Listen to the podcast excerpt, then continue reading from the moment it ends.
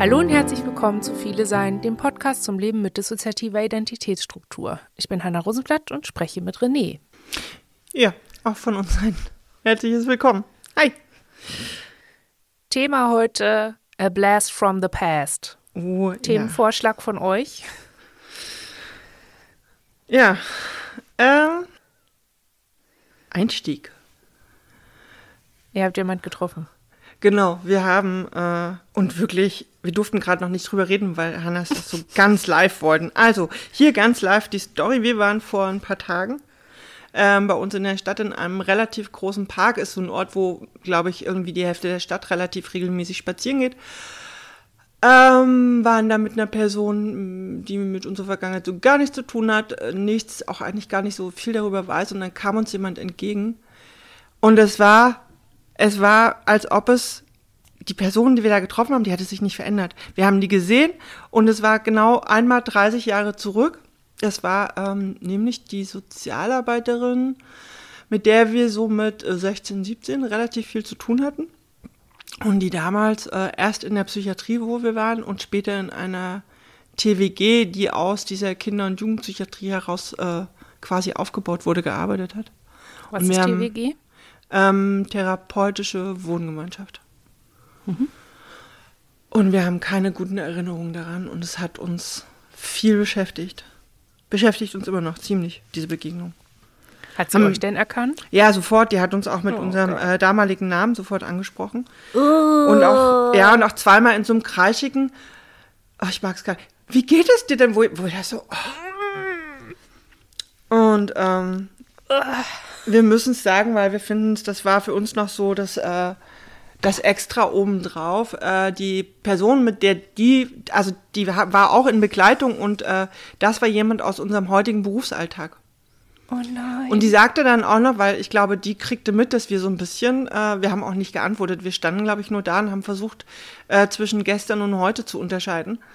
Ähm, die sagte dann auch noch, da, das ist unsere neue Supervisorin. Und das fanden wir noch so richtig schlimm. Ah. Zu wissen, dass das wirklich eine Sumpfkurve, dass, sie, dass wir diese Person wirklich mit dem Hilfesystem, in dem wir damals irgendwie äh, hängen geblieben sind, verbinden und mit all dem, was damals war und dann erfahren, dass die, also, weißt du, für uns sind da tausend Fragen sind. Wir freuen uns gerade mega auf den Podcast, weil, ja, genau, und dann wollten wir euch das jetzt gerade erzählen und dann sagt ihr, ja, wir auch.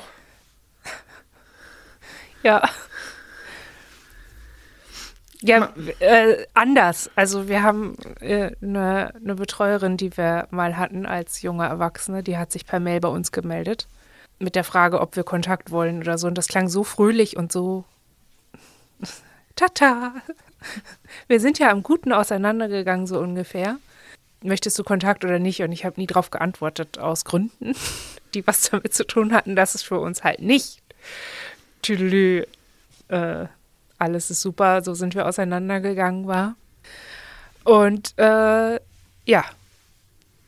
Ja, und generell finde ich das Thema in, insgesamt interessant, weil für manche HelferInnen aus oder auch andere Menschen aus der Vergangenheit, die man in Hilfesystemen kennengelernt hat, das betrifft dann WG-BewohnerInnen von, von früher, KlinikpatientInnen von früher und so, für die hat man sich nicht weiterentwickelt obwohl man sich in einem Kontext getroffen hat, der dafür da war, dass man sich weiterentwickelt.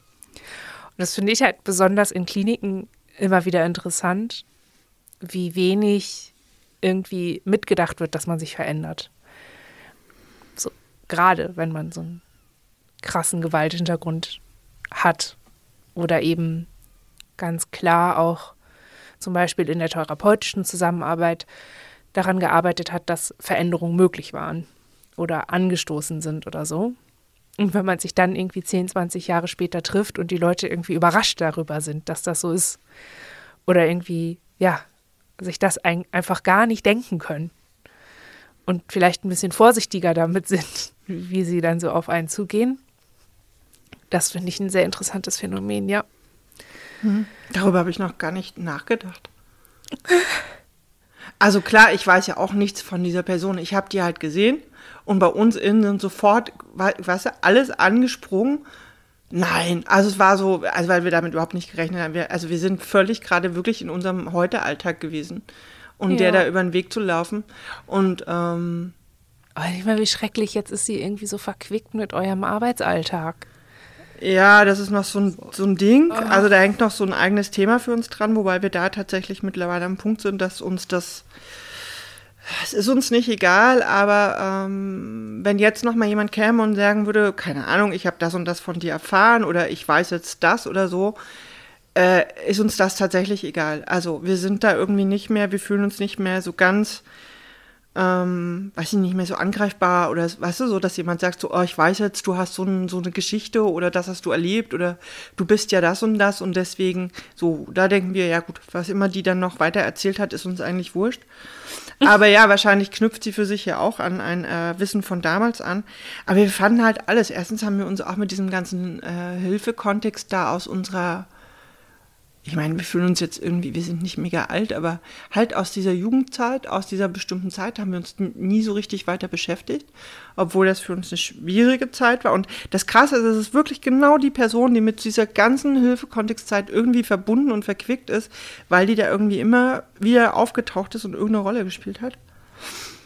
Und wir haben hinterher echt sehr damit gestruggelt, dass wir irgendwie gemerkt haben, so, wir waren sofort in so Perspektiven drin, die die damals auf uns hatten. Also diese Person, aber auch dieser ganze Aufbau von diesem Helferumfeld, von dieser Jugendhilfe und hatten so, es klebte sofort so dieses Empfinden an uns von, ja, wir haben, was, wir haben dann irgendwie versucht, wie waren wir denn eigentlich damals? So, so eine Idee zurückzukriegen, wie war das denn für uns? Und haben dann mit einer Person auch lange drüber geredet, äh, die, die auch einiges aus dieser Zeit von uns wusste und für die, äh, wo wir gemerkt haben, die, wenn wir erzählen, sieht sie uns. Und wir haben aber die ganze Zeit gemerkt, wir erzählen so aus der Perspektive der Helfer damals. Weißt du, aus dieser Negativperspektive. Also aus einer defizitären. Ja, genau, genau. Dieses De wirklich in diesem Fall defizitäre war sofort wieder da. Mm. Und halt auch so ein, ja, so, also jetzt so nach und nach bei uns auch durchaus eine, eine, eine Wut auf diese Zeit oder so ein, boah, wir können da auch nicht so richtig die Klappe halten. Und das war, glaube ich, dieser, dieses, ja, das ist jetzt die Supervisoren, wo wir dachten so, also warum? Wie können diese Menschen Supervisoren sein? Also, ah, ich meine, es mag sein, dass die sich auch weiterentwickelt hat oder so. Aber nee. ähm, ich weiß nicht, wollen Ja, wir. aber auf der anderen Seite, also da ist ja auch so ein defizitärer Blick auf diese Person, ne? Also Ja, sicherlich. das ist natürlich der Maßstab, den ihr habt. Ihr könnt sie nur an eurer Geschichte messen. Da, also Ja. anders geht es ja einfach auch gar nicht. Und was das angeht, da denke ich auch oft, dass, ja, dass Person XY immer noch in der Klinik tätig ist und jeden Tag, Woche für Woche für Woche für Woche, über Monate, Jahre hinweg Leute zerstört. Das ist mir irgendwie immer noch ein Rätsel. Aber ich weiß auch, dass es eine Perspektive ist, die ich habe, weil diese Person mich zerstört hat. Das muss nicht heißen, dass, dass, dass sie immer so ist und dass sie das absichtlich tut oder dass es ungesehen ist. Es ist einfach nur unverhindert. In Klammern passiert. Und vielleicht passiert das auch immer noch, aber man weiß es halt nicht. Aber da weiß ich genau, ich habe diesen defizitären Blick auf diese Person, auch diese Personen, weil ich sie nicht weiter miterlebt habe. Auch nicht als ganzen Menschen, sondern eben nur als Behandlerin, die an mir versagt hat und mich verletzt hat. Hm. Also das ist einfach, das ist der Perspektive geschuldet. Ich habe gar keine andere Wahl, als sie defizitär zu betrachten. Ja, Das ist ja nur, man, man erlebt die Leute ja nur in ihrer Rolle. Und das ist halt der Unterschied. Die halt nicht. Nicht zwingend jedenfalls. Nee, und ich dachte jetzt auch gerade, ja, die hätte, was hätte die machen sollen? Hey, cool, dass ich dich treffe. Ich will dir seit 20 Jahren sagen, dass dieses ganze Hilfesystem damals nicht okay war. Ja, aber Klappe halten ist auch immer eine Option. Ja, ich weiß, aber weißt du, so. Ja, aber das ist irgendwie, ich weiß nicht für den Fall, dass Leute aus der Jugendhilfe zuhören, wenn ihr Klienten von später seht, das Klappe halten ist immer eine Option. Gerade wenn die Ja. Personen in Begleitung sind. Kann ja sein, dass sie euch jetzt voll geoutet hat, ohne dass, dass ihr das wolltet. Sie konnte keinen Konsens abfragen, ohne euch anzusprechen. Und dieses Ansprechen ist halt schon das Outing. Oder Ja, könnte und- schon das Outing sein. genau, und- und das ist halt total doof. Also das war ein Stück weit für uns in der Situation schon auch so, weil da gleich, äh, ne, also wir beide, beide anderen beteiligten Personen eben irgendwie kannten oder mit denen ähm, im Verhältnis stehen.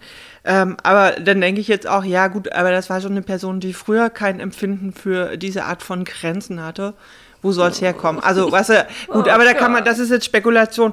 Aber ähm, spannend daran fanden wir, dass für uns damit echt auch nochmal dieses Thema Hilfesystem damals aufgegangen ist. Ich weiß nicht, wie das bei euch war. Wir, also wir, wir können ja mal einordnen, wir reden hier von der Zeit, da waren wir äh, so 15, 16, 17, 18. So in der Zeitspanne ungefähr. Ich glaube sogar, mit der Person hatten wir sogar, glaube ich, bis wir 19 waren zu tun. Ähm, und wir sind äh, kurz nach der Wende, in, also wir sind auch kurz vor der Wende schon im Jugendhilfesystem gewesen, aber wir sind quasi in dieser Nachwendezeit vor allen Dingen äh, in diesem System gelandet. Ähm, auch im Osten. Also so, um das ein bisschen besser einordnen zu können, wovon wir eigentlich auch reden. Ähm, und wir waren in dieser Zeit, äh, wir waren halt sehr lange in der Kinder- und Jugendpsychiatrie. Äh, sagen wir mal untergebracht. Und ähm, dort hatte man halt, äh, wie auch in der Jugendhilfe im Osten, also aus unserer, aus unserer Sicht jedenfalls, das waren dieselben Menschen, die da vorher auch gearbeitet haben. Ne?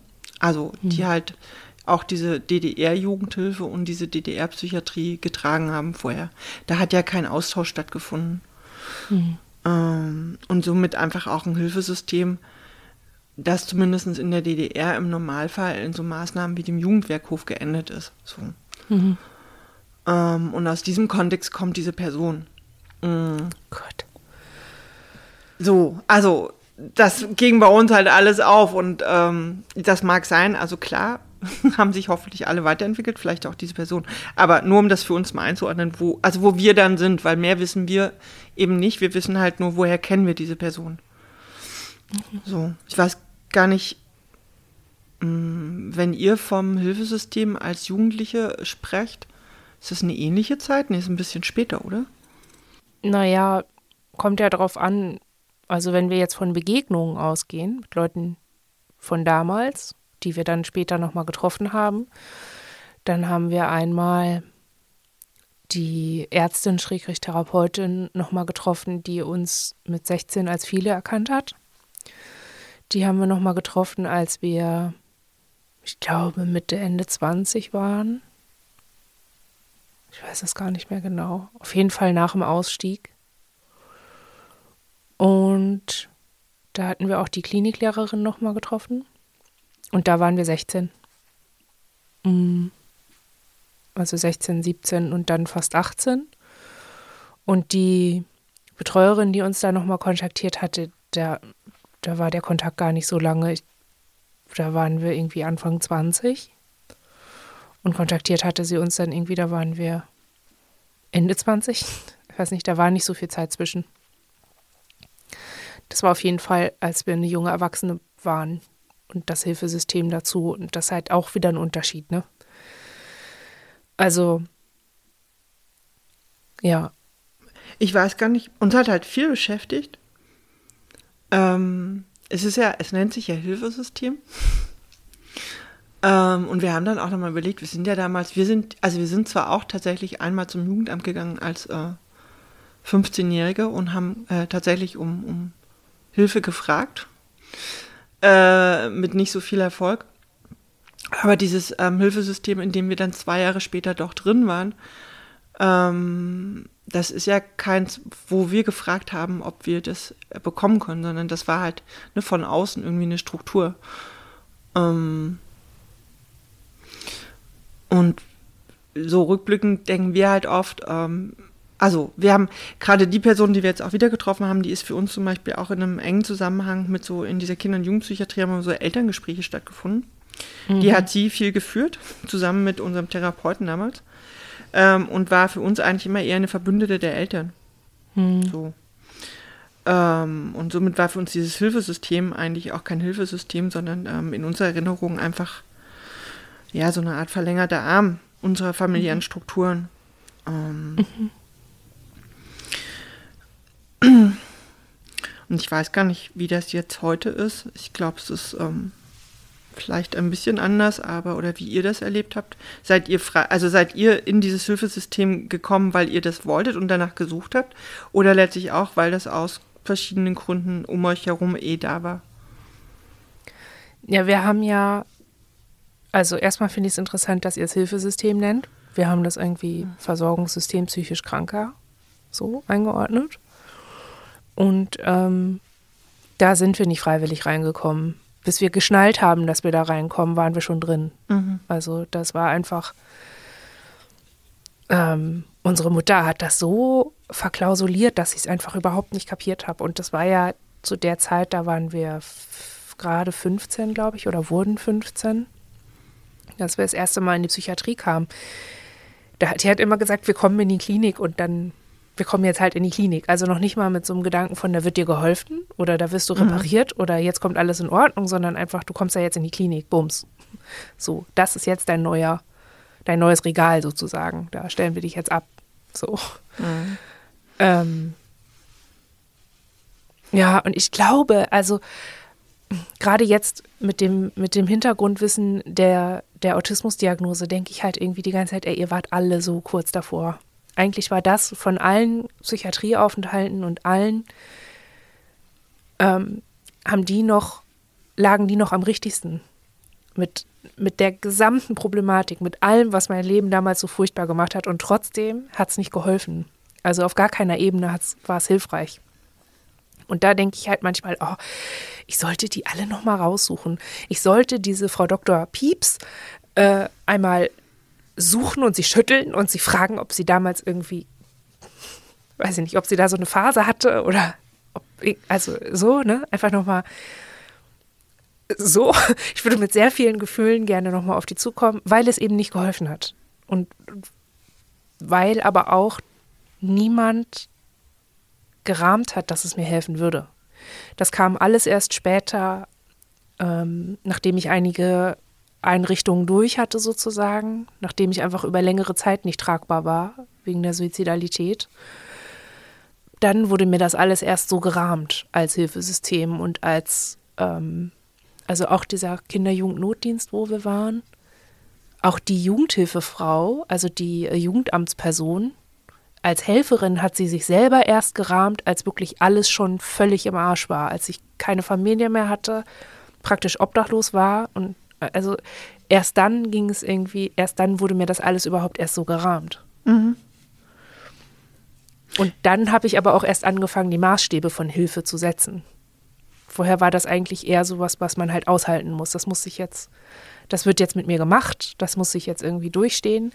Ich muss es überleben und das ist meine Funktion hier und da muss ich jetzt irgendwie durch.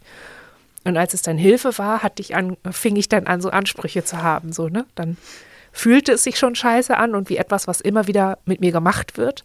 Und dann wollte ich auf einmal, dass es auch hilft.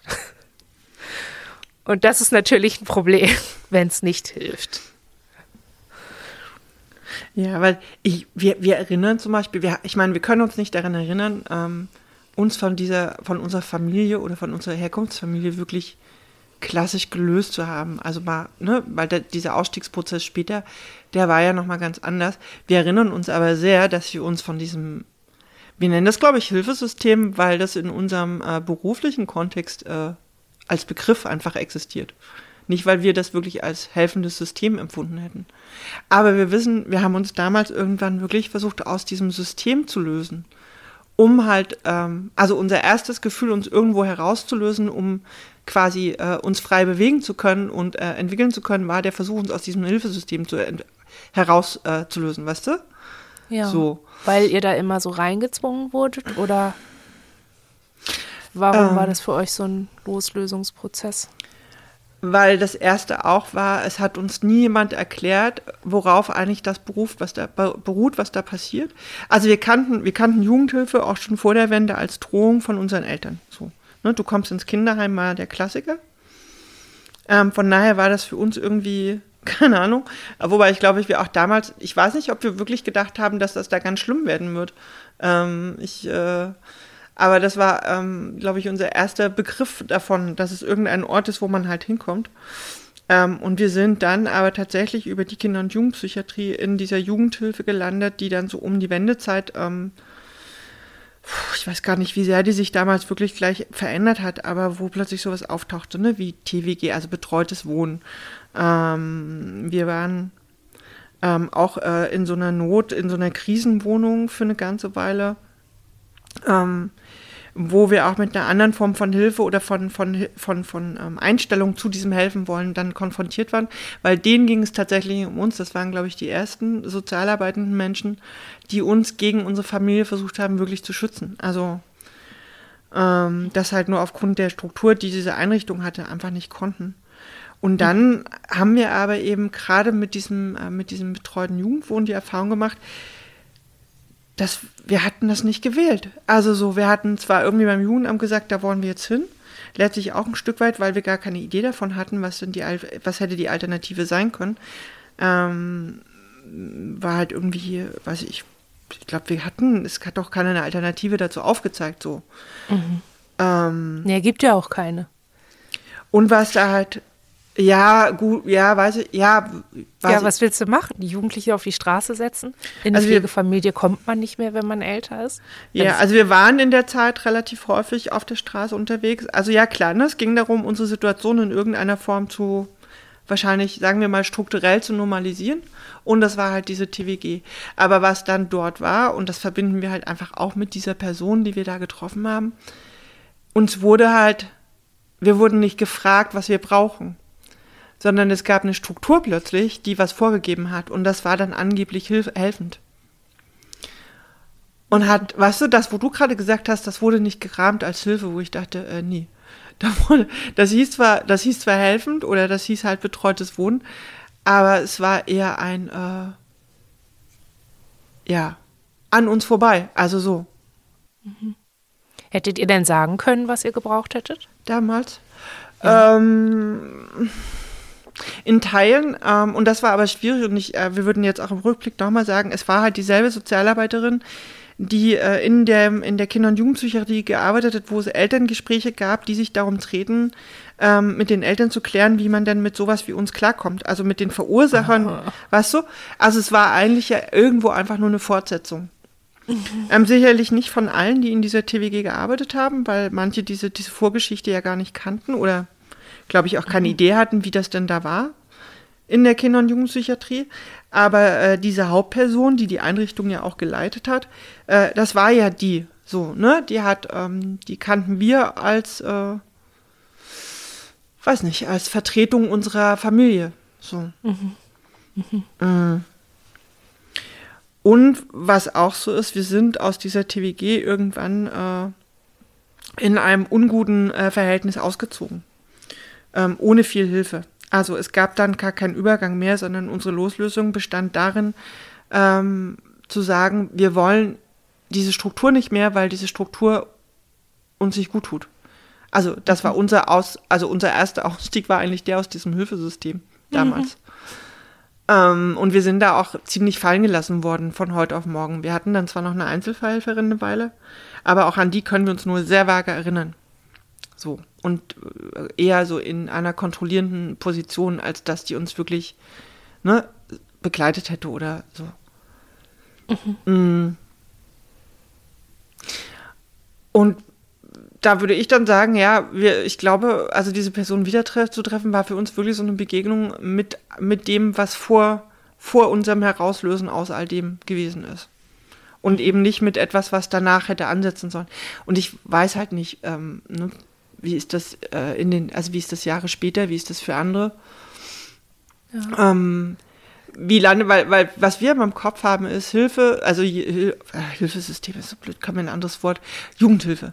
Ne, ist so äh, unter allen Gegebenheiten, mit, die, die, mit denen wir so irgendwie alle da landen, mit über Dinge nicht sprechen, sowieso nicht sprechen können, verschiedenstes und auch nicht gefragt werden, äh, wir landen da ja irgendwann, oder die meisten, die wir kennen, mit Geschichten wie unseren, hatten irgendwann Kontakt mit diesem, mit der Jugendhilfe. Mhm.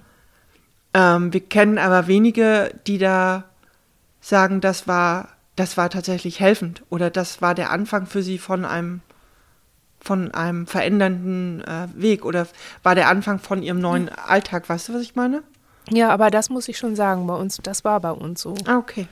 Ja. Also Veränderungen hat es schon bewirkt und es hat, es hat uns auch geformt und beeinflusst und ähm, ich weiß nicht genau, es war eben nicht hilfreich in Bezug auf Dinge, die, ähm,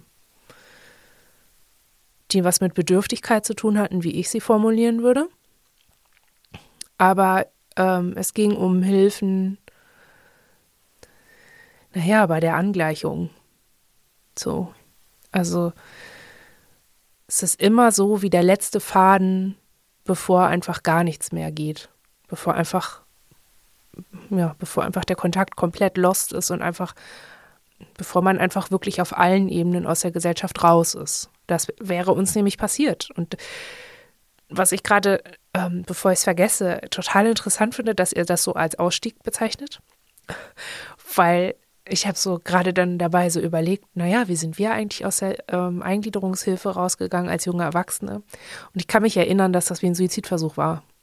Dass das genauso, sich genauso schlimm und umfassend, äh, hoffnungslos und mit ganz viel Frustration verbunden und ganz viel Gefühl von Hoffnungslosigkeit und auch so Egalness, ne, verbunden war von, ja, wie damals im Ausstieg. Es war einfach so, ja, okay, ey, es ist, ich kann einfach nicht mehr. Ich bin müde, ich bin überfordert, ich bin einfach so tot innerlich und ich finde keinen kein Andockpunkt mehr. Mhm. So, ich, es ist auf der einen Seite einfach dieses, einfach das Leben in, in Gewaltstrukturen ist einfach, ist, ist, ja, einfach im, im plattesten Sinne gesagt einfach unfassbar anstrengend und zehrend. So, es, es reißt einen einfach jedes Mal auseinander und ich war damals K.O. und ich hatte so das Gefühl, ja, dann bringt mich halt um, weil ich nicht mitmache. Dann mir doch egal, kommt doch. So, ne, äh, dann laufe ich halt nicht mehr vor euch weg, dann kommt halt her und macht, was ihr wollt, mir egal. Und das ist dann halt nicht passiert und in der beim Ausstieg aus der Eingliederungshilfe hatte das eine ähnliche Komponente. Ich hatte einfach keine Kraft mehr für diesen Behördenscheiß die ganze Zeit, für ein Ergebnis, von praktisch null, weil sich der Träger verändert hatte. Da gab es strukturelle Änderungen und ich hatte einfach effektiv so wenig Zeit mit meinen BetreuerInnen, dass ich gemerkt habe, okay, wir spulen einen Programmpunkt ab, aber es gibt überhaupt keine Anbindung. Ich hatte so oft Betreuerwechsel und so oft auch mit Leuten zu tun, von denen ich denke, yo, also, dass du mich hier betreust, ist eigentlich interessant. Also, es ist irgendwie auch ein merkwürdiges Verhältnis hier zwischen uns. Ähm, ich erzähle dir ganz viel und du könntest eigentlich einfach nur zu einer Fortbildung fahren oder dich um deinen eigenen Scheiß kümmern, dir einen Therapeuten suchen. So. Und das hat mich genauso einfach leer gemacht und, und müde und so auch so resignieren lassen vor meinen Möglichkeiten der Eingliederung. Das, die Eingliederungshilfe soll einem ja eigentlich helfen, in in den Alltag zu kommen, der mit so viel Selbstbestimmung gefüllt werden kann, wie es geht. Aber dann war ich irgendwie schon vier Jahre drin und mehr als den Ausstieg zu überleben, habe ich da drin nicht geschafft.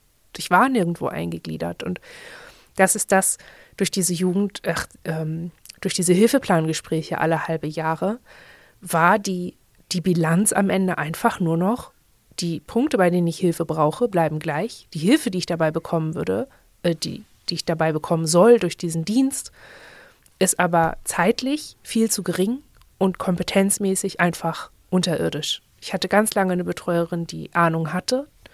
Und durch diese strukturellen Änderungen hatte ich diese Betreuerin dann nicht mehr. Und dann hatte ich es nur noch mit Leuten zu tun, die nicht genau wussten, was viele sein ist, was ich brauchte und die auch ständig vergessen haben, was ich für Bedarfe habe eigentlich. Einfach aufgrund dieser strukturellen Dinger. Und da war das dann irgendwie auch so, ja gut, dann ziehe ich hier weg vom Arsch der Welt und ziehe in die Innenstadt, in eine kleine Wohnung. Hauptsache, ich finde irgendwas, das war ja auch so ein Ding. Und dann bin ich aus der Hilfe raus und bin aus dem Stadtteil raus und bin von den Leuten weg und habe erst mal drei, vier Monate einfach nichts gemacht, außer eine Therapeutin zu suchen. Das war die Zeit, in der ich unsere Therapeutin dann kennengelernt habe, die jetzt noch unsere Therapeutin ist. Und das war aber alles so ja, pff, wir können hier ein Erstgespräch führen, wenn es passt, dann ist gut, aber wenn nicht, dann dann wird es halt das nächste Erstgespräch, das mich gerade davon abhält, mich umzubringen. Also das war irgendwie mh, mm, nicht so, dass wir da rausgegangen sind mit so einem Gedanken von, jetzt brauchen wir keine Hilfe mehr, sondern einfach eher mit so einem Gefühl von, wir sind eh unrettbar. So, es geht eigentlich, wir können jetzt nur noch so von Etappe zu Etappe denken und von Etappe zu Etappe gucken. Und dann, wenn wir eine Etappe geschafft haben, dann gucken, okay, wo ist die nächste? Mhm. Und ich würde halt von allen Hilfesystemen auch die ambulante Psychotherapie immer so ein bisschen ausnehmen, weil ich das Gefühl habe, dass das äh, von der Struktur her noch die meiste Autonomie gelassen hat. Also auch was die Abhängigkeiten von Behörden angeht. So bei der Jugendhilfe oder auch bei der Eingliederungshilfe später hat man ja ständig diesen Rechtfertigungszwang und den hat man einfach nochmal anders als bei der Krankenkasse, wo man ja nicht selber argumentiert, dass man die Therapie braucht, sondern die Therapeutin oder der Therapeut. Und das ist halt nicht, dass ein Krankenkassengutachter oder eine Gutachterin auf einen zukommt und fragt, ja, was willst du denn, was brauchst du denn, was denkst du denn, wie dir dabei geholfen werden kann. Sondern diesen Part kann man ein bisschen abgeben, Schrägstrich muss ihn ein bisschen abgeben an die Argumentationsfähigkeiten der Therapeutin oder des Therapeuten. Aber ich hatte da irgendwie immer das Gefühl, ja, einfach freier zu sein und auch nicht ständig so damit konfrontiert zu sein, dass ich was koste und dann doch nichts damit mache, was in mich reingesteckt wird, kostenmäßig. Bei euch klingt oder bei dir klingt es halt dann, äh, ich finde tatsächlich trotzdem emanzipierter. Und ich dachte gerade, hm, ich glaube, selbst das hatte ich zu diesem Zeitpunkt nicht das Empfinden. Also ja, ich kann mich auch, oder wir können uns an diese Hilfeplangespräche erinnern, ähm, aber an wenig Erklärendes drumherum. Ne? Und zwar weder die Struktur klar, noch ähm, in, in unserer Erinnerung halt eben nicht, dass es wirklich darum gegangen wäre, wie uns jetzt geholfen werden kann. Mhm. Ja, mit 15, 16 ist das auch nicht. Das ja, auch später, auch so ne? Also auch mit 17, 18, 19. Ich glaube, ähm, ich weiß gar nicht. Zeitlich ist schwierig. Ne? Es kann sogar sein, dass wir da sogar noch, ich weiß nicht, ob wir noch den 20. Geburtstag auch noch in dieser, äh, in diesem Kontext verbracht haben. Ich weiß, dass es dann irgendwann auch schon darum ging, dass es da nochmal so einen Wechsel gibt, dass du irgendwann in so einen Bereich kommst, wo du auch eigentlich quasi zu alt bist für die Jugendhilfe oder zu alt wirst. Mhm. Ähm, für uns ist es halt so, wir haben, also es hat für uns halt maßgeblich den Bereich Hilfe in irgendeiner Form und Suchen oder Annehmen geprägt für die Jahre danach, weil wir haben, ich glaube, knappe 15 Jahre keine Hilfe mehr angenommen oder knappe 10 Jahre. Ich würde jetzt mal sagen, so einfach um einen Rahmen zu geben, ne, um die, also bestimmt zehn Jahre sind wir nirgends mehr hingegangen, weder zu einem Therapeuten oder einer Therapeutin noch äh, irgendwo anders hin, wo es Hilfe gegeben hätte, weil unser Bild von diesem äh, geholfen werden, also einen völlig anderen Inhalt hatte. Das kann einem wirklich alles vermiesen, ne, so von. Aber ich habe, da denke ich halt, also da bin ich irgendwie froh, dass uns das nie passiert ist, beziehungsweise erst passiert ist, als es dann auch wirklich egal war oder wir einfach mehr Alltagsfähigkeit hatten schon und das nicht mehr so, wir schon noch Hilfe brauchten, aber das nicht, dass einfach total klar war, okay, wir müssen erst psychisch viel mehr integrieren und viel mehr erarbeiten, bevor wir in unseren Alltagsfähigkeiten irgendwie was steigern können. Aber so da bin ich halt im Nachhinein wirklich froh, dass wir, also es klingt so doof, ne? Aber wir hatten wirklich diese sehr ausgedehnte Phase, wo wir ständig in Lebensgefahr waren. Und dass das halt, also das halt einfach auch tatsächlich und das hat eben diese Hilflosigkeit ausgelöst, die uns immer wieder in diese Zwangsstrudel und in dieses Ich fühle mich gezwungen Strudel gebracht hat. Ne? Also nicht nur von uns, sondern auch von Leuten, die gemerkt haben, okay, hier ist jemand hilflos und hier ist jemand, ähm, ohne Unterstützung. Es muss was getan werden und es soll was getan werden. Problem war halt immer nur, dass niemand wusste, was getan werden sollte und alle immer gewartet haben, dass von irgendwo irgendwas passiert, das dann die Erleuchtung bringt. Also das ist irgendwie äh, vielleicht auch so ein bisschen, es vielleicht einfach auch diese natürliche Zwickmühle der Jugendhilfe, dass man auf der einen Seite nicht einfach alles bestimmen kann, weil es eben nicht mehr um Kinder geht zum Beispiel, die aus mangelnder Lebenserfahrung und aus Reife Gründen vielleicht nicht wissen, was sie brauchen oder was ihnen gut tun würde. Ähm, man hat es aber nicht immer mit Jugendlichen zu tun, die das genau wissen, nur weil sie reifer und älter sind. Häufig, wenn sie dissoziative Störungen haben zum Beispiel ähm, oder einfach ganz große Entwicklungsdefizite haben aufgrund ihres Aufwachsen in entwicklungsschädigenden oder entwicklungsstörenden Umfeldern, das dann auch einfach nicht sagen können und trotzdem, also Konsensfindung mit Jugendlichen stelle ich mir total schwer vor, auch in, in solchen Zusammenhängen. Damit meine ich gar nicht, dass Jugendhilfe es den Jugendlichen gar nicht recht machen kann. So, dass, äh, also, ne, dass, dass die HelferInnen dann irgendwie immer in so einer doofen Pattsituation sind. Aber ich meine definitiv, dass es wirklich herausfordernd ist, auch herauszufinden, was ist nötig und was ist möglich. Mhm. Und oft denke ich auch, was soll denn eigentlich das Ziel sein? Glaube, das ist irgendwie manchmal in Hilfesystemen einfach insgesamt nicht gut genug definiert und auch nicht kritisch genug definiert. So. Also, wir waren in einer therapeutischen Wohngruppe, wo es so ein Stempelsystem gab. Und ich bin da gelandet, weil es halt eine therapeutische Wohngruppe war, die jetzt sofort einen Platz frei hatte. Ähm, aber die Stempelei hat mir nicht geholfen. Das therapeutische Was meinst du mit System, Stempelsystem? Du hast dann irgendwie so Stempel gekriegt für gutes Verhalten. ja. ja, also für, ne, irgendwie, äh, du hast deinen Dienst gemacht und mhm. warst pünktlich wieder draußen, bist pünktlich aufgestanden, so ein kleiner Radatsch.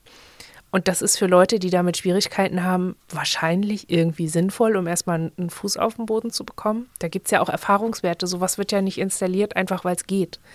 So, es gibt sicherlich ähm, jugendliche Personengruppen, denen das wirklich hilft. Und es gibt aber einfach immer Personengruppen, bei denen das nicht so ist und die aber dann trotzdem diesem System unterworfen werden, damit es gerecht ist für alle. Gleichzeitig ist dann doch aber allen klar, okay, manche haben damit ein Problem und manche nicht. Manche kriegen einfach immer ihren Stempel und lösen dann aber ihre Privilegien nicht ein, weil diese Privilegien dann sowas sind wie rausgehen, aber die Person hat eine soziale Phobie. So, geht dann halt nicht raus. Also es ist dann auch innerhalb dieser Gruppen immer sehr klar, ja, manche sind einfach gearscht von diesem System und manche nicht. Und das ist einfach, und da, da frage ich mich bis heute, was ist eigentlich der, was war wohl das Ziel von dieser Einrichtung? Worum ging es da? Also ist ja. es Normalisierung? Ist es Anpassung? Ist es Formung? Ist es das ist ja so ein bisschen die, ne, also auch für uns ein bisschen die Frage, weil es geht uns ja jetzt gar nicht darum, ähm, dass dieses Hilfesystem an sich in Grund und Boden zu reden. Das äh, mag sehr vielfältig sein und äh, es mag an manchen Stellen auch ähm, ganz anders sein. Wir haben unsere Erfahrungen da drin. Aber ähm, ja, genau, was ist dieses, das ist das Ziel dieses Systems und was uns einfach auffällt, das ist halt, ähm, dieses Hilfesystem kommt in fast aller unser Leben in irgendeiner Form vor. Ähm, und wir für uns können nur sagen, wir sind dann mit einem extrem defizitären ähm, Empfinden für uns und Wissen um uns rausgegangen, ähm, nachdem wir ja auch schon die Jahre davor aus unserer Familie quasi dasselbe mitgenommen haben. Und ähm, jetzt habe ich den Faden verloren. ähm, ich würde ger gerne den Faden des, was bringt es eigentlich oder was soll es bringen, noch ein bisschen verfolgen. Ähm, ja. Das ist halt, für, weißt du, aber das ist für mich zum Beispiel diese Frage nach dem, was bringt dieses System. Da denke ich mir halt, okay, ähm, deswegen hab ich, haben wir vorhin auch gesagt, wo wir das zeitlich für uns einordnen, dass wir uns halt wirklich in den Anfang der 90er befinden oder Mitte der 90er Jahre. Ähm, nach einem äh, sehr, äh, ich weiß gar nicht, wie man das äh, System vorher nennen soll im Rahmen von Jugendhilfe. Also, ne, wo ja nichts ausgetauscht wurde, das hat uns ja auch damals schon ähm, beschäftigt, dass das ja die Personen waren, die vorher, also wir haben ja auch in, in, in Gebäuden uns damals, äh, weiß nicht, gewohnt ist jetzt falsch, aber die Psychiatrie, die Kinderpsychiatrie, in der wir untergebracht waren, da waren Gitter vor den Fenstern, da gab es mhm. eine Schließanlage und da gab es einen Hof, der war ähm, auf zwei Meter mit einer Mauer umgeben, mit einem kleinen Türchen. Das wurde uns aufgeschlossen für die Mittagspause, dann durften wir in diesen, in diesen Innenhof, da gab es irgendwie eine Wiese und ein Klettergerüst und eine Ecke, wo wir rauchen konnten, ohne dass wir gesehen wurden. Und ähm, dann wurden wir da nach einer Stunde wieder abgeholt. Wenn man das so schildert, dann hat man schon ein Bild, wo wir sagen, ja, ja, dein Bild ist richtig. Das verbindet aber ja nun niemand unbedingt mit fürsorglicher Jugendhilfe. So. Ähm, und da gab es schon auch einige andere Methoden, gerade in dieser Kinder- und Jugendpsychiatrie, wo wir sagen müssen, die sind ähm, weit überholt bis hin zu, äh, das war einfach Gewalt. So. Mhm. Na, also weiß ich nicht, wir erinnern uns gut an so Maßnahmen wie Wechselduschen. Mhm. Äh, müssen wir jetzt nicht weiter ausführen, aber mhm. Ähm, und dann gab es aber ja zeitgleich diese Entwicklung um uns. Wir haben auch damals äh, in der Zeit gerade in Berlin gewohnt, wo halt plötzlich ähm, Dinge anfingen, die, äh, glaube ich, im Westen schon ein paar Jahre vorher stattgefunden hatten. Ne? Sowas wie äh, autonomes Mädchenwohnen oder so. Kannten wir aber alles nicht. Wir sind damals in einer Einrichtung gelandet, äh, wo wir die Ersten quasi waren in dieser Einrichtung ähm, für suizidale Jugendliche. Wir waren da auch eine ganze Weile. Ähm, wo schon klar war, die hatten einen anderen Blick. Die war, das war ein Projekt, das ursprünglich aus dem Westen, von, äh, also aus Westberlin kam. Die hatten eine andere Idee auch von dem, wie, ne, was ist Hilfe eigentlich? Ähm, und das waren die ersten, die gegen unsere Familie angetreten sind und uns mhm. versucht haben, ein, eine Idee von uns schützen wollen zu vermitteln. Ähm, da sind wir halt nur nicht lange genug geblieben und danach landeten wir wieder in diesem System, was wir schon kannten, ähm, wo es darum ging, uns ähm, ja, zu formen. Aber wohin eigentlich, was so? Uns, uns fehlt immer dieser, dieser Kontext von, wir reden von, von, für uns wissen wir das und wir wissen das für viele andere, Jugendlichen, die aus gewaltvollen äh, Familienzusammenhängen kommen. Was will das System denn? Also was ist das, das Ziel dieses Systems? Vielleicht ist das heute anders. Es gibt ja, ja. inzwischen auch spezialisierte äh, Wohnungen und Betreu ne, Betreu betreuende Projekte, die hoffentlich einen ganz anderen Blick darauf haben. Ja. Was ich auf jeden also bei uns war das ja alles ungefähr zehn Jahre später als bei euch. Mhm. Auch in Ostdeutschland. Und auch unsere erste Psychiatrieerfahrung war hinter Gittern in einem unfassbar alten Gebäude. So, so, würde fast sagen, so. Hitler war ein kleiner Junge, als das äh, irgendwie 50 Jahre alt war. Mhm. Ähm, aber die, die Tradition, das war so eine Uni-Psychiatrie, also Kinder- und Jugendpsychiatrie an der Uni angeschlossen. Wir waren so völlig eingebunden in so Vorlesungen. Wir wurden Studenten vorgeführt als Patientinnen. Wir wurden in Experimente mit eingebunden. Und natürlich wurde da irgendwie immer unsere Unterschrift eingeholt, dass wir damit einverstanden sind. Aber what the fuck?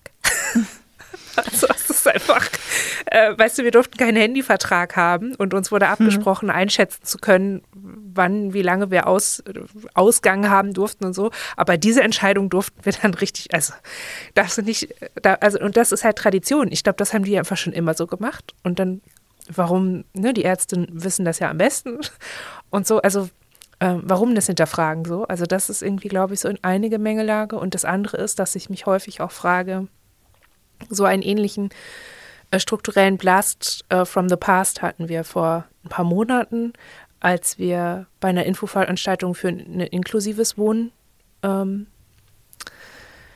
teilgenommen haben und festgestellt haben, oder wir wussten das schon, okay, jetzt nennt es sich inklusives Wohnen und als wir da waren, ähm, als behinderte, nicht-binäre Jugendliche, ähm, war das halt noch nicht inklusiv. Und mhm. die Strukturen sind aber noch genau gleich. Also es wird immer noch in die Psychiatrie abgeschoben, wer eine psychische Behinderung hat und too much ist. Also diese Diskriminierung läuft fort, obwohl man sich dafür geöffnet hat, inklusiv zu sein. Und das ist halt einfach, also gerade speziell in dem Fall habe ich mich gefragt, ähm, ist es vielleicht als, als Person, die davon geschädigt wurde, die davon verletzt wurde, ist es vielleicht ein bisschen meine Aufgabe oder etwas, was ich leisten könnte, wenn ich wollte.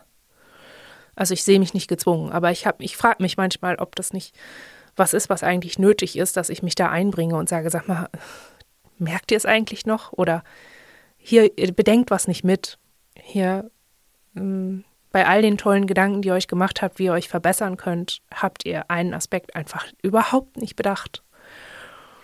Und das vielleicht, weil ihr eure KlientInnen aus den Augen verliert nachdem ihr nichts mehr mit ihnen zu tun habt.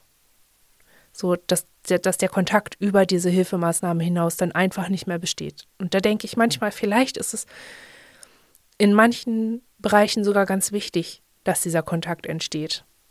Einfach damit dieser Prozess und diese Veränderung, diese Bewegung entstehen kann. Und auf der anderen Seite weiß ich, kurz nach dieser Veranstaltung hatte ich einen halben Nervenzusammenbruch, weil die ganzen Erinnerungen wieder hochgekommen sind.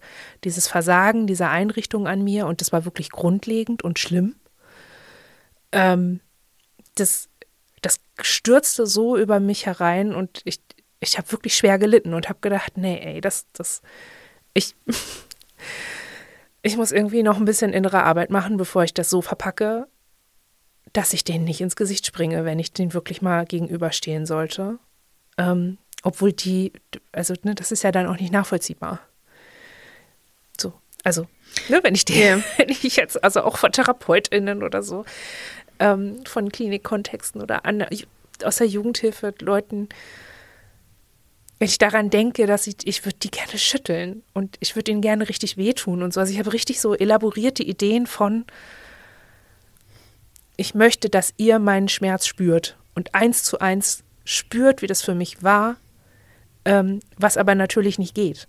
Denn sie werden als erwachsene Person niemals begreifen, wie es ist, als, als minderjährige Person dermaßen ausgeliefert zu sein oder als Person, die einfach nicht ja, die zwangsuntergebracht wird oder so. Das, das, das können die dann in der Situation einfach überhaupt nicht nachvollziehen. Nee, und ich glaube, also wir denken gerade, es ist, ähm, da ist halt einfach eine riesen Diskrepanz. Da ja. ist eine Diskrepanz zwischen all den, auch heute, äh, all den äh, Bildern, die da vermittelt werden, ähm, was man doch möchte in diesem Bereich an äh, helfend sein nach Gewalterfahrung für Kinder und Jugendliche oder eben auch zu sagen, ne, das soll natürlich nicht sein ähm, und dem, wie das damals war. Und es wird einfach wenig besprochen. Natürlich mhm. reden wir manchmal darüber, dass, äh, keine Ahnung, das Hilfesystem in den 60ern äh, kein gutes war.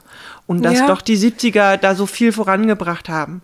Oder dass ja. doch dieser Feminismus dann die, die ne, autonome Mädcheneinrichtung hervorgebracht hat. Und das haben sie ja auch. Und das haben sie auch. Und gleichzeitig reden wir aber heute nicht mehr darüber, dass auch vor 10 oder 20 Jahren so vieles von dem eben nicht hilfreich war. Und wir stellen uns halt eben die Frage, wie ist das denn jetzt? Ist das jetzt aktuell? Ist das hilfreicher? Also wird das, wird das besprochen? Weißt du, ist das einfach nur ein Prozess, der ungesehen stattfindet, der aber einfach stattfindet und wir wissen nur nichts davon? Oder ist es diese Diskrepanz, die wir so oft empfinden, dass, ähm, ne, wir sind ja immer die, die sagen, all diese Hochglanzkampagnen, investiert das Geld sinnvoll? ähm, weil uns, weil wir da immer eben diese, diese, nur uns machen die einfach immer nur wütend, egal was da drauf steht. ähm, ja, es ist halt immer, das, der Fokus ist einfach auch immer sehr merkwürdig, ne? Gerade diese Hochglanzkampagnen, das ist einfach immer, ja, wir machen jetzt was gegen Gewalt, aber die Leute, die dann mit den Leuten arbeiten sollen, die bezahlen wir weiterhin beschissen. Die haben weiterhin kein Streikrecht, die haben weiterhin keine Gewerkschaften. Das wird weiterhin hingenommen, dass sie irgendwie so krebsen und Burnout völlig normal im sozialen Bereich. Also, weißt du, für die Qualität der tatsächlich geleisteten Arbeit wird überhaupt nichts getan. Gleichzeitig wird der Anspruch aber immer hochgeschaukelt durch diese Kampagnen und auch durch dieses zunehmende Wissen.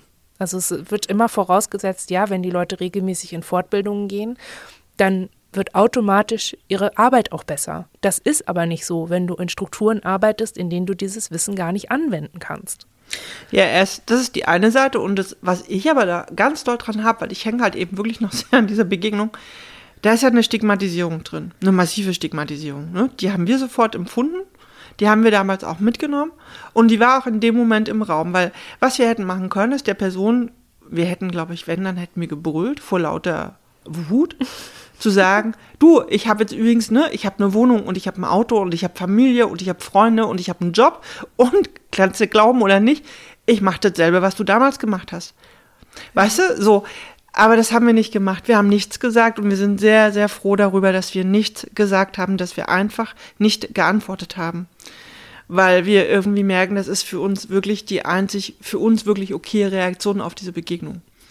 Ja. Ähm, weil, ja, wie Aber gleichzeitig würdest du denken, dass, wenn du es jetzt besser verpacken könntest, hast du auch dann so einen Gedanken von, okay, wenn ich es besser verpackt kriege und irgendwann die Gefühle dazu verarbeitet habe, dann könnte ich ihr sagen, was sie hätte besser machen sollen oder was sie in Zukunft besser machen sollte oder so? So unabhängig, also gerade jetzt, wo sie eben noch in dem Bereich arbeitet. Ähm, ich glaube, mit der Person, die für uns in so einem persönlichen Kontext stand, äh, nee. Also wir haben tatsächlich in diesem Fall ein ganz klares Nein. Nicht mal für ein verabredetes Gespräch. Ähm, würde jemand zu uns kommen und sagen, äh, hey, ich war da irgendwie damals an dem System beteiligt, vielleicht gar nicht direkt im Kontext mit dir, sondern ich habe auch damals schon in, ne, in der Zeit dort gearbeitet und mache mir da selber auch Gedanken drüber, in einen Austausch zu gehen oder so. Oder jemand, der heute mit Menschen arbeitet und sagt, hey, ich mache mir da manchmal Gedanken, ist das wirklich hilfreich, was ich hier mache?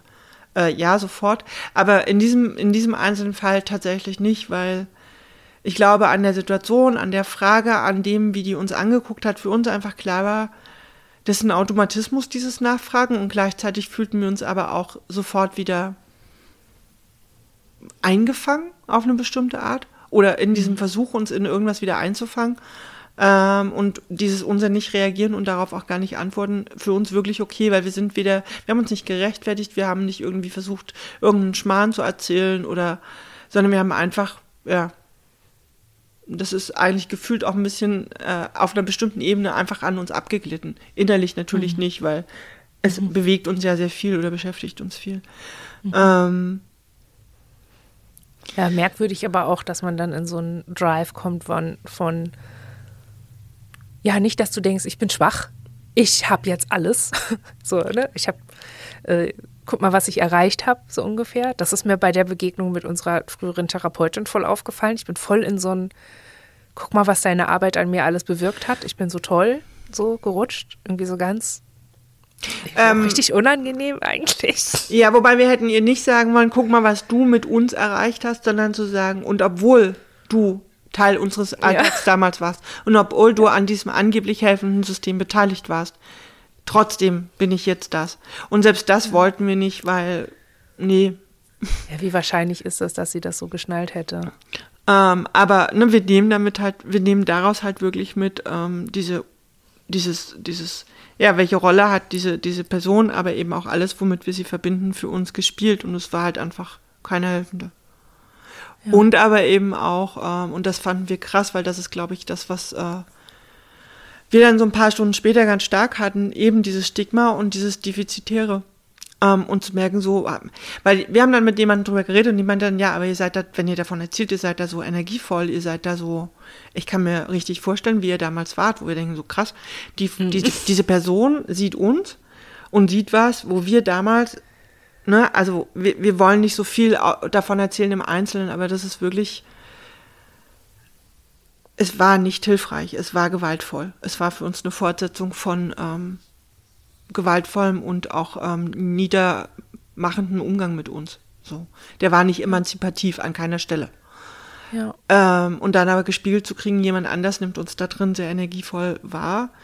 Ähm, wobei wir eben mit dieser Person viel auch um, über unsere wirklich persönlichen Erlebnisse aus der Zeit mit anderen aus dieser Zeit ähm, reden. Ähm, wobei eben fast alle, die wir erinnern, die quasi mit uns in dieser Situation, in dieser Struktur zu dieser Zeit waren, ähm, die leben halt alle nicht mehr. Also auch das haben wir halt mitgenommen. Wir sind eine der wenigen, von denen wir wissen, die sind aus diesem System überlebend rausgegangen. Ähm, aber ähm, wir halt merken, wir haben zwar jetzt einmal im Erzählen jemanden, die sagt, hey, ich, ich erlebe euch gerade im Erzählen so und so, aber in uns drin ist halt dieses sehr defizitäre und wie kommen wir da raus, weißt du, wie kommen wir da hin? Und das ist dieses hätte uns das was gebracht, wenn wir dieser Person ins Gesicht gebrüllt hätten, guck mal, das bin ich jetzt. So. Mhm. Nee, nicht, weil wir, weil, wenn wer uns kennt, weiß, wir machen im Zweifelsfall ja auch die Klappe auf, wenn wir das gerade äh, richtig finden. Und das haben wir nicht. Wir waren automatisch einfach still und auch nicht auf so eine komische oder schlechte Art still, sondern einfach nicht antwortend, nicht darauf reagierend, darauf gar nicht mehr eingehend. So. Mhm. Ähm, und trotzdem es ist so ein bisschen, weißt du, wir haben das Gefühl, wir müssen einfach noch fünfmal duschen gehen, bis wir das wieder so ein bisschen loswerden. Und es ist ja. dieses Alte. Wir können, wir würden das gerne können, zu sagen, aus dem, wer wir heute sind, aus dem, wie wir für uns heute stehen und einstehen für uns selber, äh, können wir da irgendwie, haben wir eine Distanz auf diese Zeit, auf diese Person, auf andere äh, Personen aus diesem, äh, aus diesen Strukturen damals, wo wir irgendwie nicht uns nicht schlecht fühlen. Und das stimmt halt nicht, weißt du? Es ist so mhm. krass, wie lange das, ähm, wie, wie, geht das? Also es ist eine Frage auch, die uns da drin beschäftigt. Ne? Wie kommen wir da raus? Ähm, ja, indem er rausgeht. Ja. Das, das ist, ja. ja, das klingt so doof, aber das ist irgendwie am Ende einfach, man muss es, es ist ein Trigger und so als den muss man es begreifen und aus dem muss, und so muss man es behandeln. Das ist wirklich, so machen wir es auch. Also wir arbeiten ja jetzt mit, also wir arbeiten jetzt mit Betroffenen. Das klingt so, als würden wir mit den Leuten was machen, aber wir sind jetzt so viel in Kontakt mit anderen Leuten, die betroffen sind und ähm, versuchen zu unterstützen und machen Projekte und dies und das und bla und blub und haben auch immer wieder mit BehandlerInnen zu tun. Und es ist für uns total wichtig, dass wir das können. Wir gehen auf einen Fachtag, wir gehen auf einen Kongress, wir gehen auf eine Veranstaltung. Und äh, es gibt einfach schon so bestimmte, bestimmten Habitus von HelferInnen. Da, oh ey, da, ey, da kriege ich Ribbel auf die Eingeweide. Das ist hm. einfach. Oh. Und trotzdem muss ich in der Lage sein zu differenzieren. Ich muss in der Lage sein, ähm, immer im Kopf zu behalten, dass ich erwachsen bin, dass ich davon nicht abhängig bin von den Leuten, dass sie nichts tun können und und und. Also so ähm, einfach auch um fair zu bleiben. Ne? Und ich merke halt, es hilft mir total. Also ich komme immer leichter mit PädagogInnen in Kontakt, weil die, ich also keine Ahnung, das ist einfach, da ist dieser, dieser äh, das ist häufig einfach eine andere Klasse. Diese, diese Gesellschaftsklasse ist einfach meiner näher. Es ist einfach seltener Oberschicht und ne, dieses, mhm. ich trage ein Kostümchen und eine kleine Tasche, was Vielfalt irgendwie neulich meinten in der Podcast-Folge.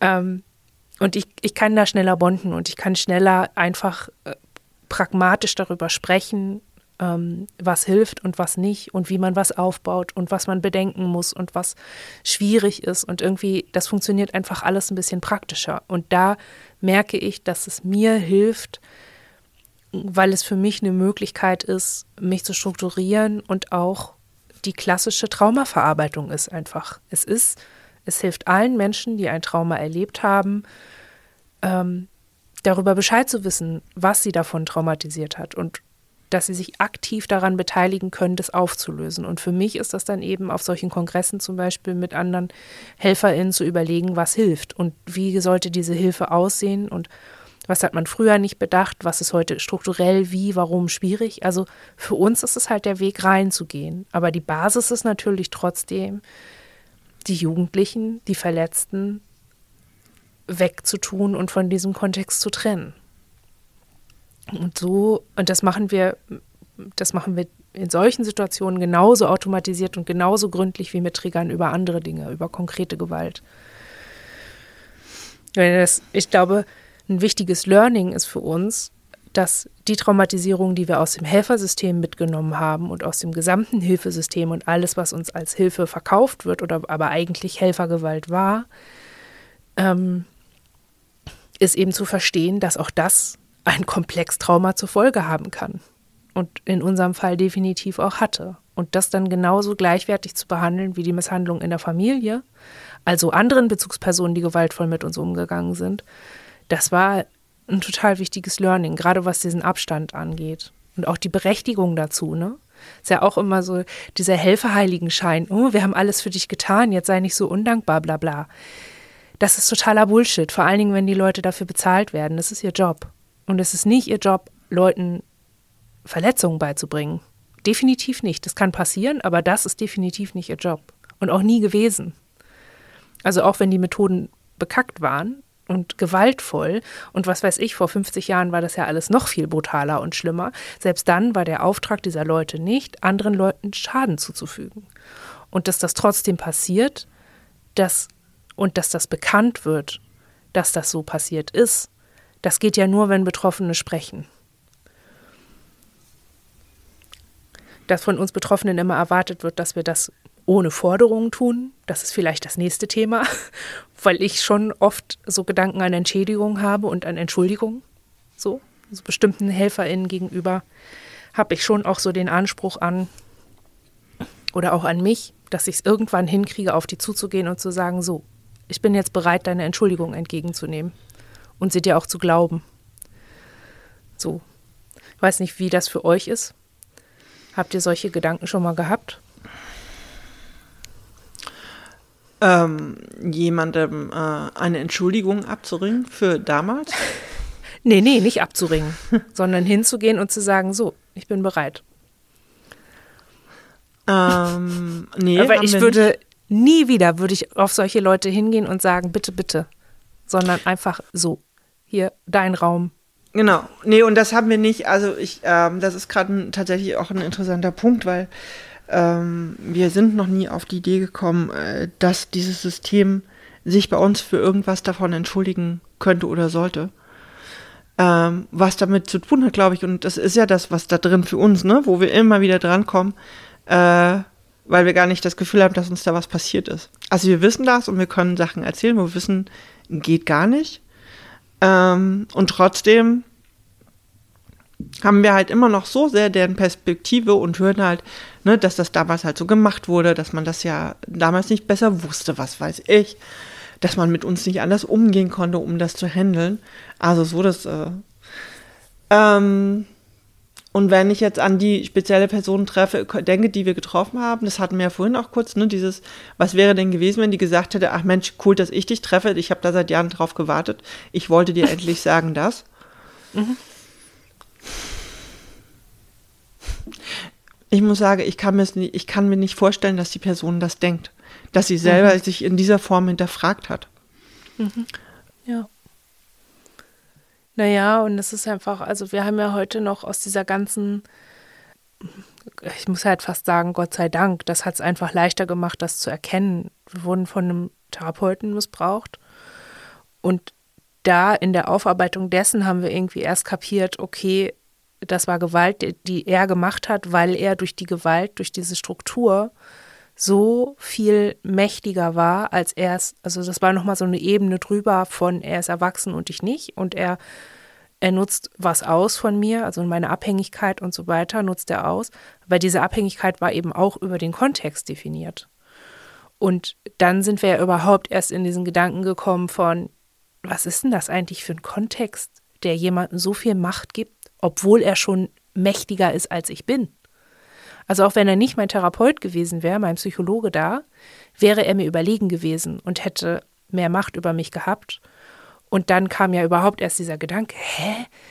Wieso gibt es das eigentlich? Warum gibt es eigentlich ein System, das von allen als hilfreich gerahmt wird, aber wenn du die Hilfe nicht willst, dann kriegst du sie aufgezwungen.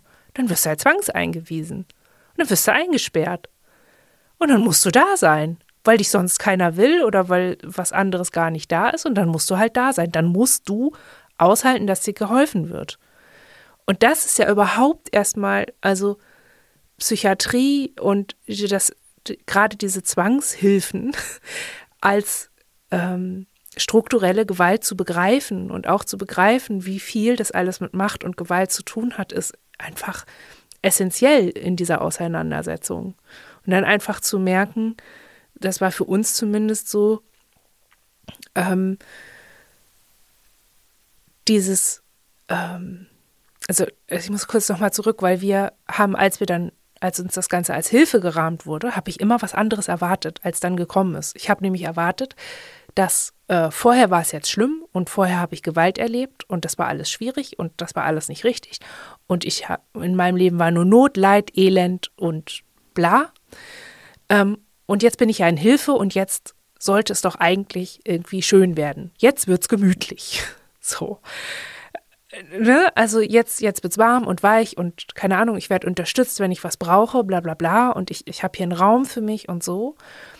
Und dann aber festzustellen, okay, diesen Raum, die, den du hast, der wird definiert von Essenszeiten, der wird definiert von Schlafenszeiten, von geregeltem Ausgang, von, ne, dein Geld wird rationiert, was weiß ich, wie viel du Besuch von wem, wann, wie bekommen darfst, bla bla.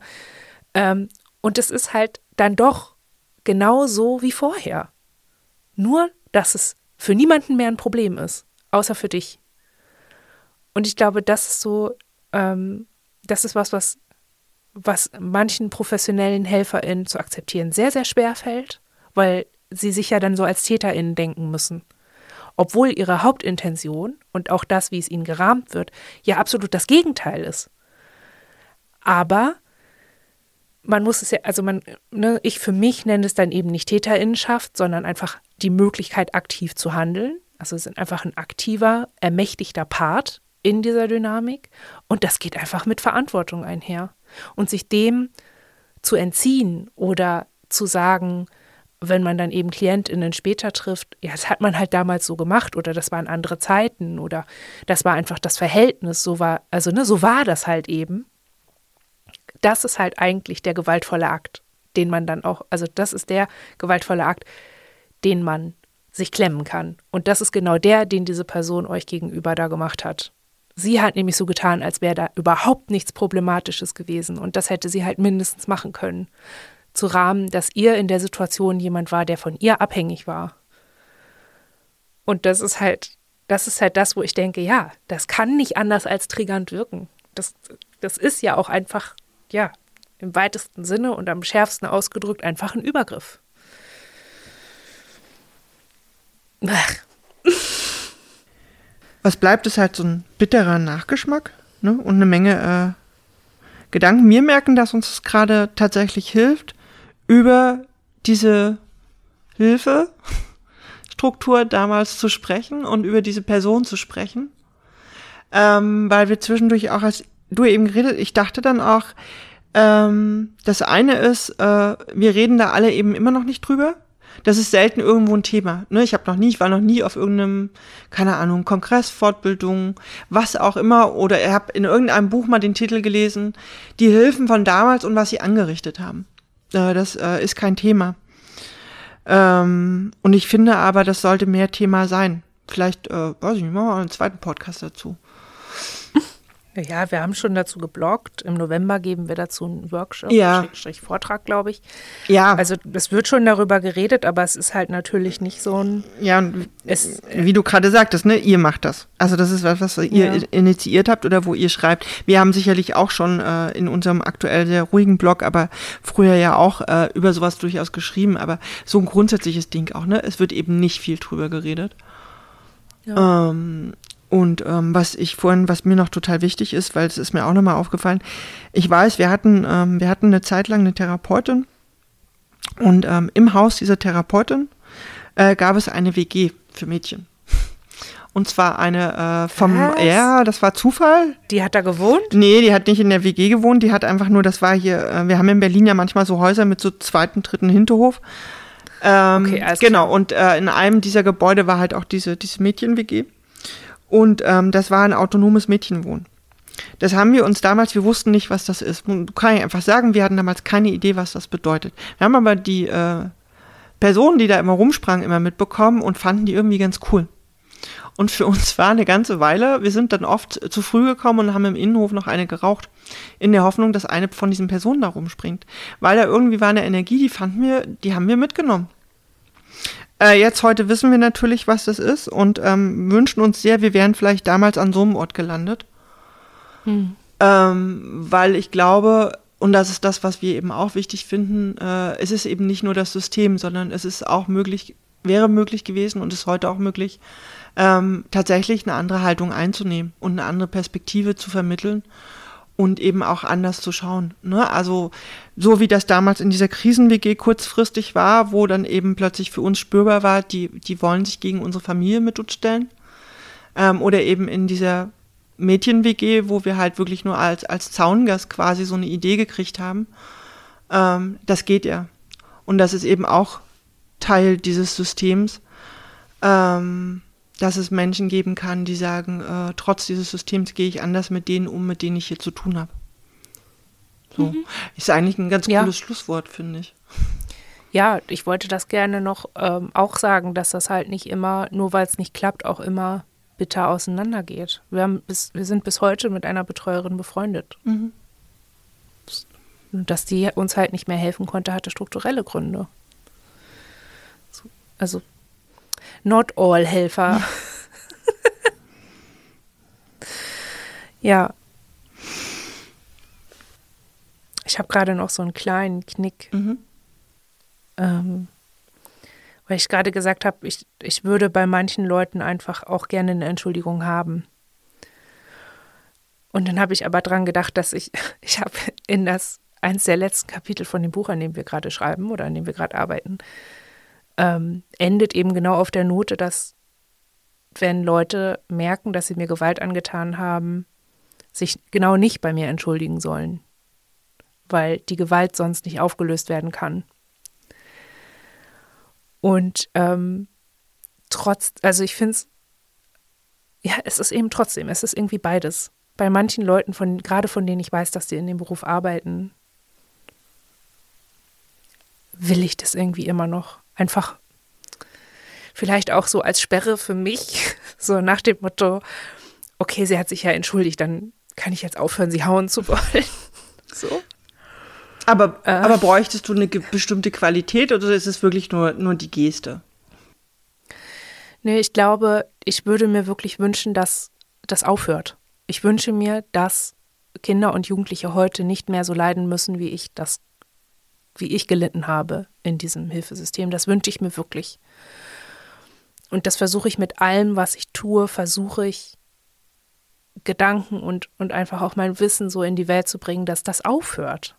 Dass das eben, ne, nicht mhm. und wenn, dann wenigstens nicht ohne jedes Bewusstsein ähm, weitergeht. Das ist irgendwie der Hauptgedanke. Und gleichzeitig ist da aber eine Verletzung. Und die geht halt nicht davon weg, dass die Leute sich entschuldigen. Die geht vermutlich auch nicht davon weg, dass ich mit den Leuten, dass ich die Leute auf eine andere Art kennenlerne, denn als die aktiven, über mich bestimmen könnenden Leute. Ich glaube, dass es manchmal vielleicht, ja, vielleicht braucht es eine bestimmte Qualität, vielleicht braucht es aber auch einen bestimmten Zugang und so ein, vielleicht auch das, den richtigen Zeitpunkt oder so. Auf jeden Fall braucht es von meiner Seite einfach so ein, so ein Festhalten daran, dass es mir einfach auch nicht zusteht, immer wütend auf die zu sein. Immer, also ne, ich, es steht mir auch nicht zu, immer nur unzufrieden zu sein mit dem, was mir passiert ist. Also natürlich steht es mir zu, klar, aber es gefällt mir nicht. Ich möchte später über meine Hilfen, wenn ich 50 bin oder 60 oder so, möchte ich nicht mehr darüber nachdenken, wie es war, als ich 15, 16 war. Und wie unfair das war, dass man nicht in die Klapse gesteckt hat, einfach weil man keine Hilfeeinrichtung mehr für mich gefunden hat. Nee, aber ich glaube, und ich glaube, das ist ja das, weißt du, was ich vorhin meinte mit diesem, das Stigma war plötzlich wieder da. Weißt du, einfach nur aus ja. dieser kurzen Begegnung. Und warum ist das denn noch da?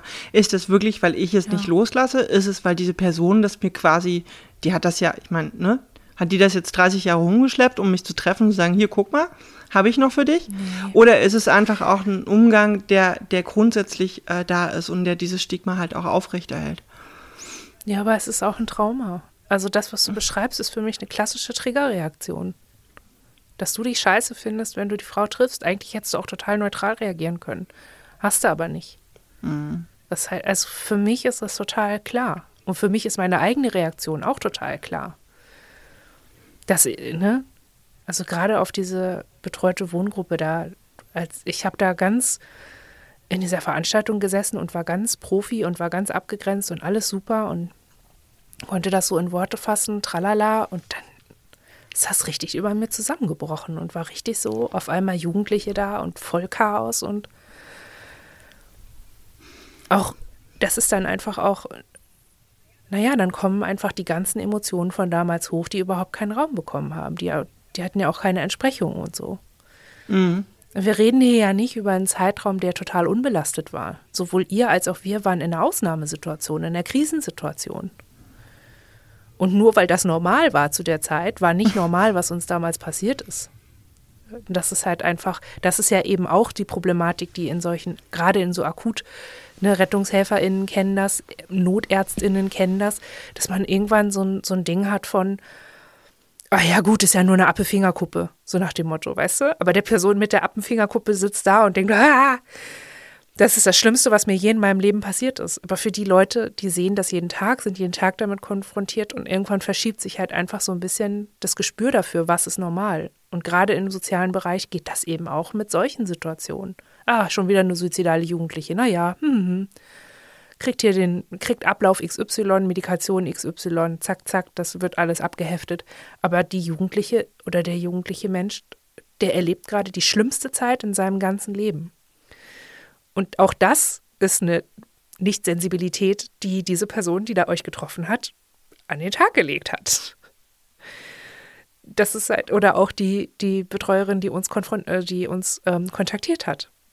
So, als wäre das für mich überhaupt null problematisch oder irgendwie auch ein komischer, einfach ein komischer Move auf mich zu. Mich übers Blog zu konfrontieren, als hätten wir, als hätten wir uns sonst immer zum Kaffeetrinken getroffen.